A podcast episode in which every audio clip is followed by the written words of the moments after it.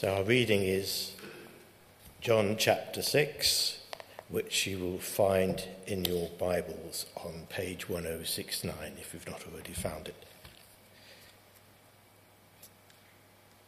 Jesus feeds the 5,000. Some time after this, Jesus crossed to the far shore of the Sea of Galilee, that is, the Sea of Tiberias, and a great crowd of people followed him because they saw miraculous signs he had performed on the sick. Then Jesus went up on a mountainside and sat down with his disciples. The Jewish Passover festival was near. When Jesus looked up and saw a great crowd coming towards him, he said to Philip, Where shall we buy bread for these people to eat? He asked this only to test him, for he already had in mind what he was going to do. Philip answered him, Eight months' wages would not buy enough bread for each one to have a bite. Another of his disciples, Andrew, Simon Peter's brother, spoke up. Here is a boy with five small barley loaves and two small fish. But how far will they go amongst so many? Jesus said, Make the people sit down. There was plenty of grass in that place, and the men sat down, about 5,000 of them.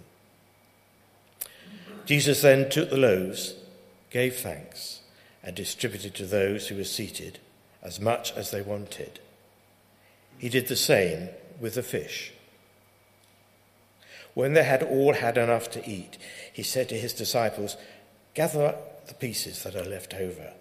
Let nothing be wasted.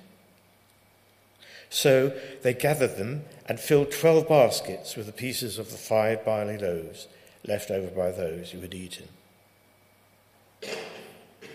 After the people saw the miraculous sign that Jesus did, they began to say, Surely this is the prophet who has come into the world. Jesus, knowing that they intended to come and make him king by force, withdrew again to a mountain by himself. Jesus walks on the water. When evening came, his disciples went down to the lake, where they got into a boat and set off across the lake of Capernaum. By now, it was dark, and Jesus had not yet joined them. A strong wind was blowing, and the waters grew rough. When they had rowed three or three and a half miles, they saw Jesus approaching the boat, walking on the water, and they were terrified. But he said to them, It is I don't be afraid.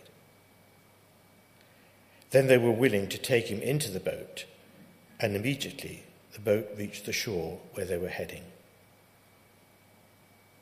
The next day, the crowd that had stayed on the opposite shore of the lake realized that only one boat had been there, and that Jesus had not entered it with his disciples, but that they had gone away alone.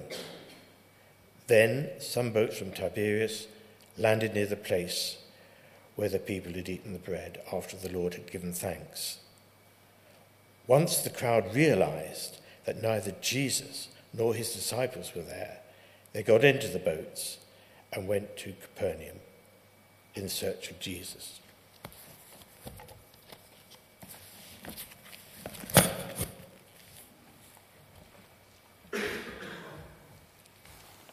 We continue with verse 25.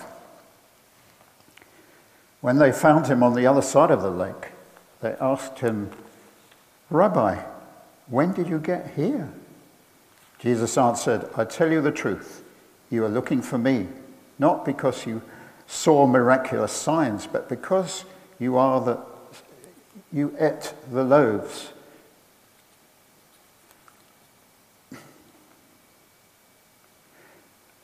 And had your fill. Do not work for food that spoils but for food that endures to eternal life, which the Son of Man will give you. On him, God the Father has placed his seal of approval. Then he asked him, Who must be Who must we do to do the work God requires? Jesus answered, The work of God is this, to believe in the one he has sent. So he asked him, What miraculous sign will, will you give that we may see and believe? What will you do? Our forefathers are at manna in the wilderness, in the desert. As it is written, He gave them bread from heaven to eat. Jesus said to them, I tell you the truth. It is not Moses who has given you the bread from heaven, but it is my Father who gives you the true bread of heaven.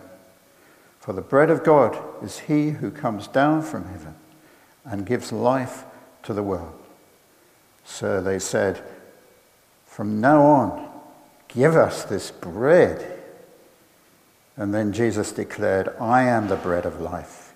He who comes to me will never go hungry, and he who believes in me will never be thirsty.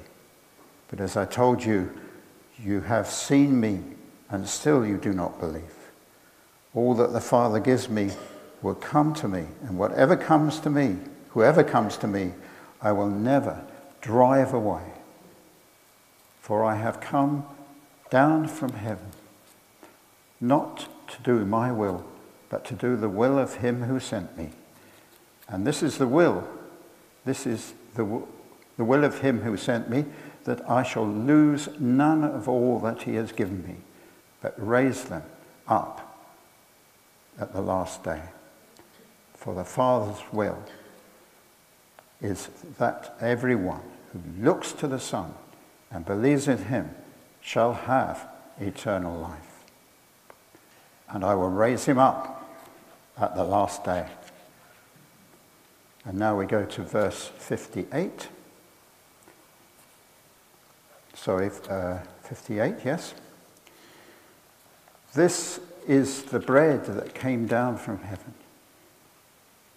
Your forefathers ate manna and died. But he who feeds on this bread will live forever. He said this while teaching in the synagogue in Capernaum. On hearing it, many of his disciples said, This is a hard teaching.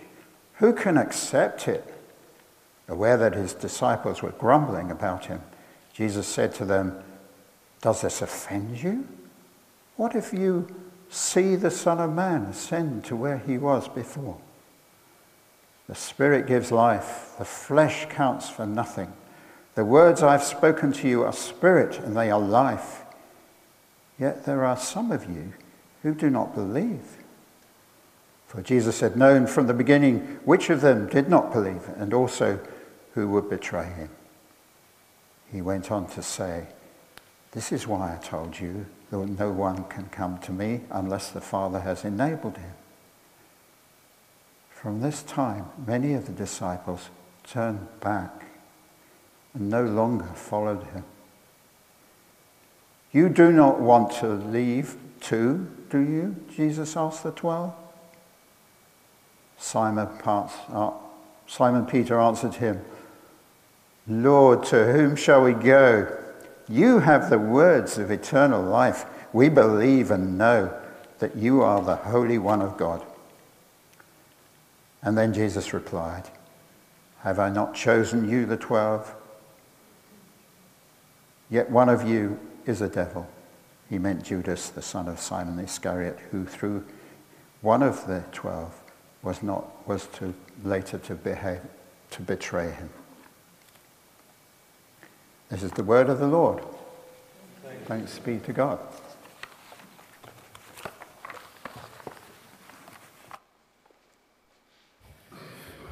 Thank you, Stephen and Ray. Our church contains many wonderful bakers. Uh, we often eat cake here, and some of you bake bread as well. And some of you even have a sourdough starter in your fridge, a little pet who you feed regularly. Don't keep pets in your fridge, friends. I'm not just just your sourdough starter.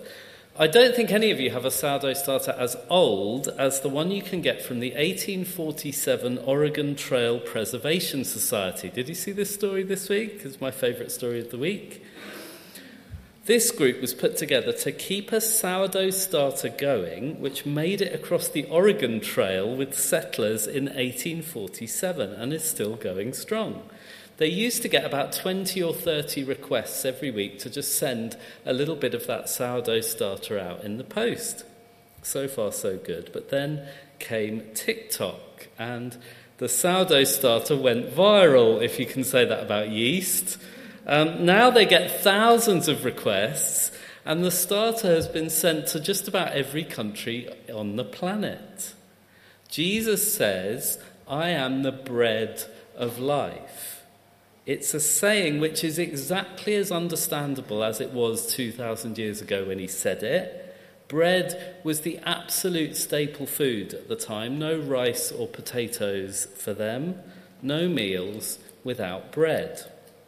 So this morning we're thinking about John 6, which is a long chapter. It splits into four scenes, and we're going to think briefly about each one in turn with a little point. Jesus brings God's abundance, that's our first point. Jesus brings God's security.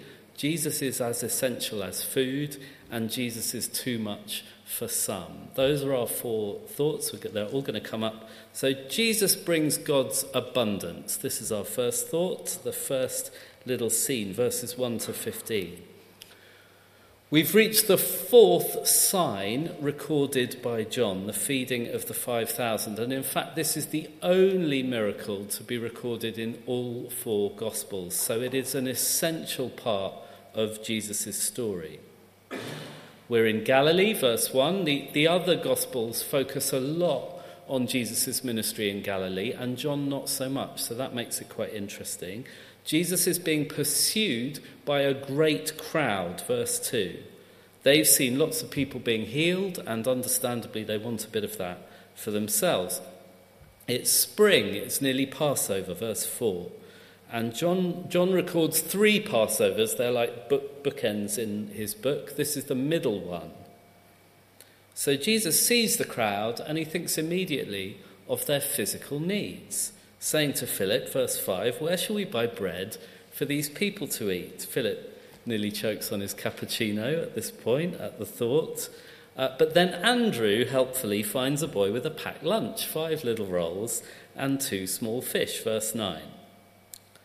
So the people sit down, and fortunately, this is the only time of year where there is any grass in that part of the world.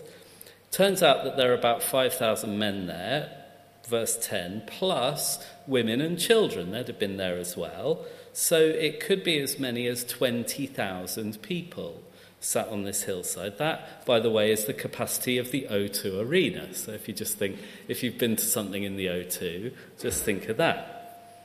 Verse 11 Jesus then took the loaves, gave thanks, and distributed to those who were seated as much as they wanted. He did the same with the fish. So, from one little packed lunch, everyone gets fed, and then there are 12 baskets of leftovers. Verse 13 one for each tribe of Israel or apostle. The number 12 is always significant in the Bible. So, next time you're at the O2, think about opening a packed lunch, passing it round, and ending up with 12 baskets of leftovers and everyone full. Even Ariana Grande can't manage that one. Jesus brings God's abundance. Some people have tried to rationalize this miracle. You know, maybe when people saw the bread being shared, they all got out their packed lunches and started to eat. But all four gospel accounts are quite clear that this is a miracle, the fourth sign, as we saw. Jesus is shown to bring God's abundance. Food just multiplies and multiplies and multiplies under God's blessing. So everyone ends up full and there is loads left over. Now, if you or I were catering for a dinner party and there was an enormous amount of food left over, you might feel like you'd overdone it. You want a little bit left over, don't you? This is the same God, though, who turns water into wine and doesn't just give you enough, but fills enormous stone jars. He is the sower who doesn't just do what any sensible sower would do, which is sensibly put the seed in the ground where it's going to grow, but just throws armfuls of it over the ground willy nilly, not worrying about where it's going to land. In God's economy, there is more than enough for everyone. Jesus brings God's abundance. Now, I wonder what your view is of God. Some people see God as a stern father figure, maybe with a judgmental voice, begrudging you the good things in life. And if you had a troubled relationship with your father, then the idea of God as father can be quite problematic. But this miracle is a sign of God, a God who brings abundance and joy. At God's table, there is more food than you could ever need and more wine, and it's the good stuff, it's not the cheap stuff. Now, if you struggle to visualize that God, you need to think again.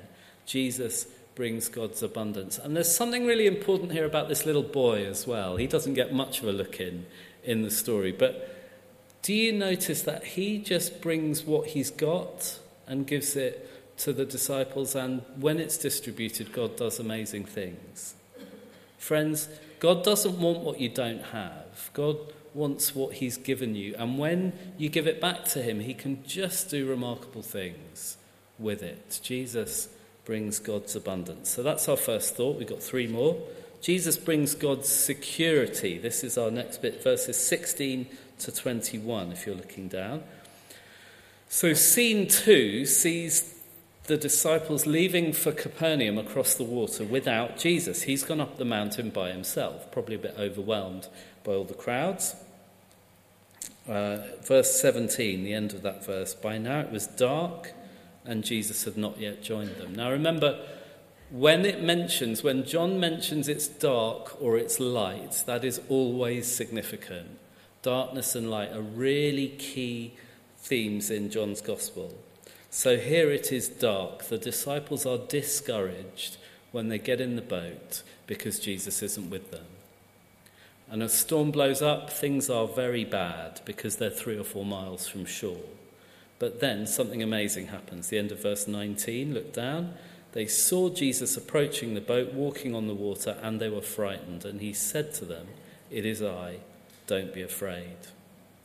Without Jesus, the disciples are in danger and they are afraid.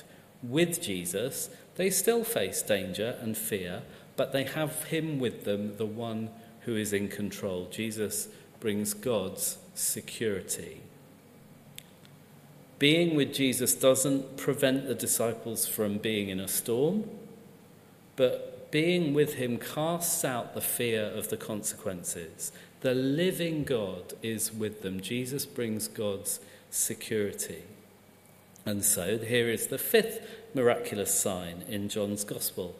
And, and the signs all point to something different about Jesus. So, whatever you're facing today, and I know different people in this building and online will be facing all sorts of different things, some of them genuinely life changing, or perhaps you're just about to and you don't even know it yet. You can never face them alone when you are with Jesus. He brings light into the dark places in your life.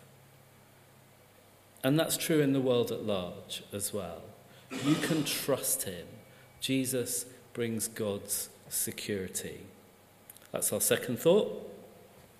Our third little thought Jesus is as essential as food, and this is in verses 25 right the way through to 59. We reach scene three and Capernaum on the other side of the lake, and the, the crowd are still following Jesus and they are looking for all the wrong things. So, verse 26 Jesus says, You're looking for me not because you saw the signs I performed, but because you ate the loaves and had your fill. You know, why bother going to the baker's when you can just get it from Jesus? Verse 28, they ask, What must we do to do the works God requires? They are totally focused on themselves. What must we do? What can I do?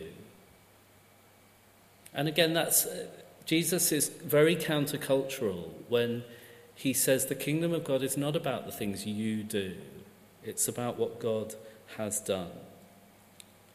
Verse 30 What sign will you give then that we can see it and believe in you? It's not enough to see a lame man get up and walk or a packed lunch turned into food for thousands.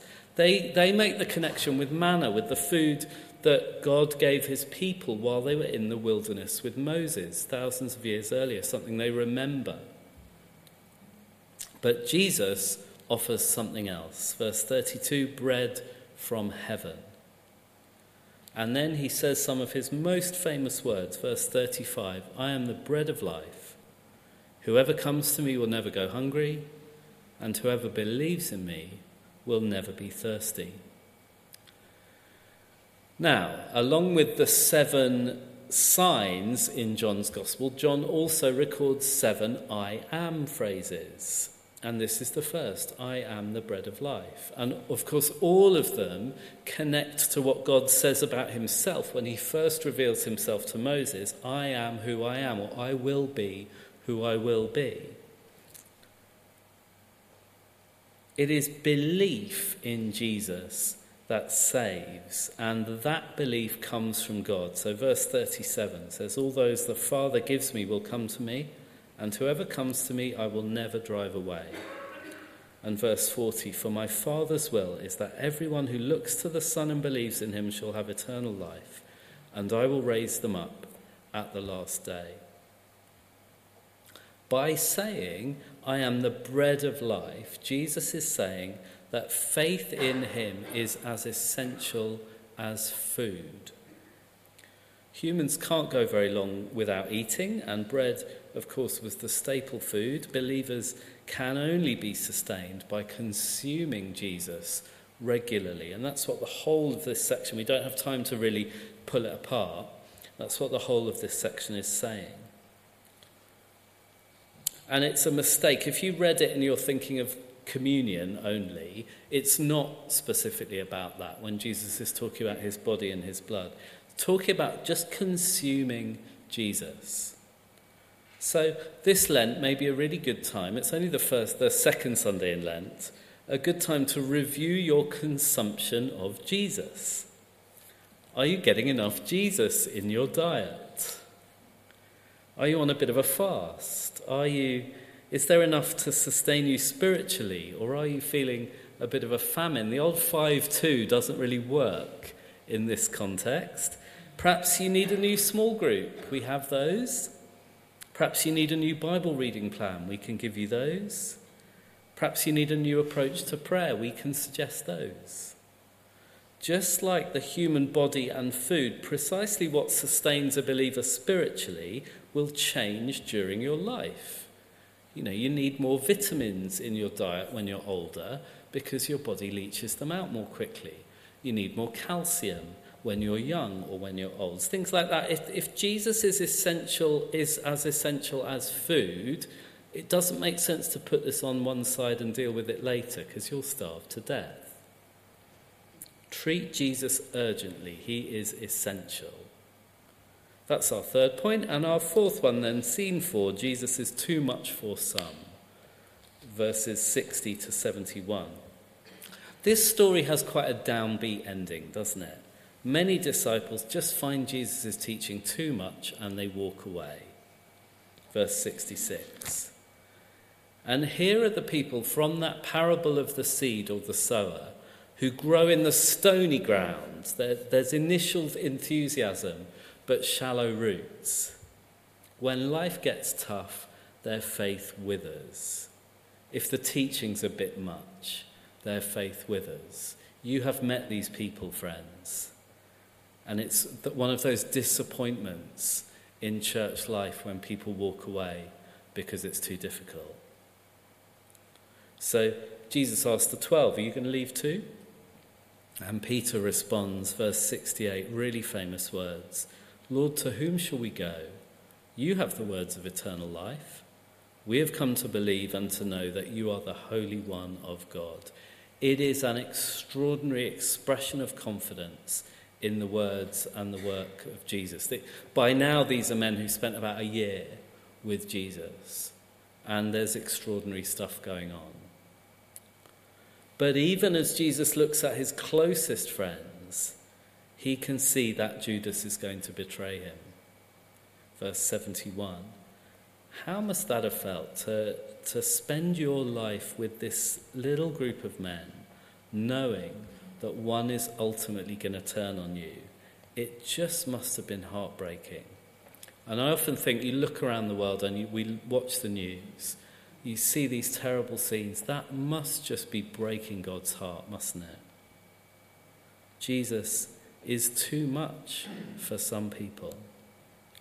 So, can I encourage you then to just keep investing in your relationship with Jesus? Because those seeds of faith in your life will grow and they'll be fruitful if you cultivate the ground, if you give yourself time for worship and word and prayer.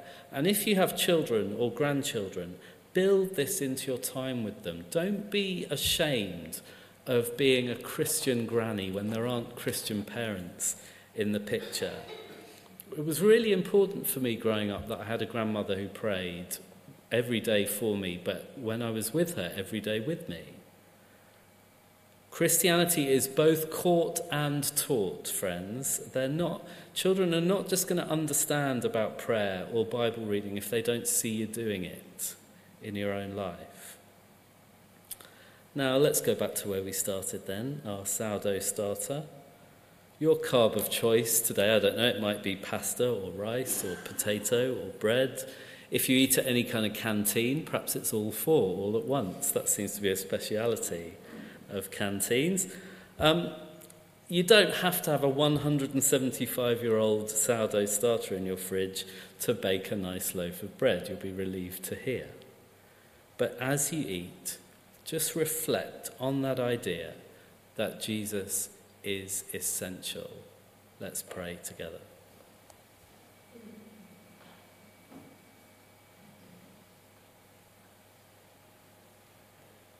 And just ask the Holy Spirit to touch your heart with the thing you need to take away from this talk today.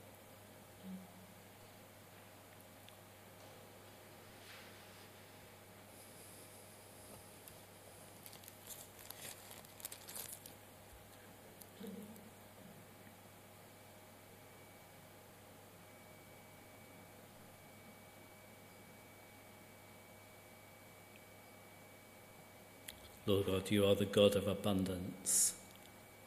Will you make the small things that we bring you into big things that change the world? With you there is security. May we put our hand in your hand and walk into the darkness with you, Lord. You are essential. May we treat you as such in every part of our lives and recognize that you are too much for some people and pray that we will invest in our relationship with you because we ask it in the precious name of Jesus. Amen.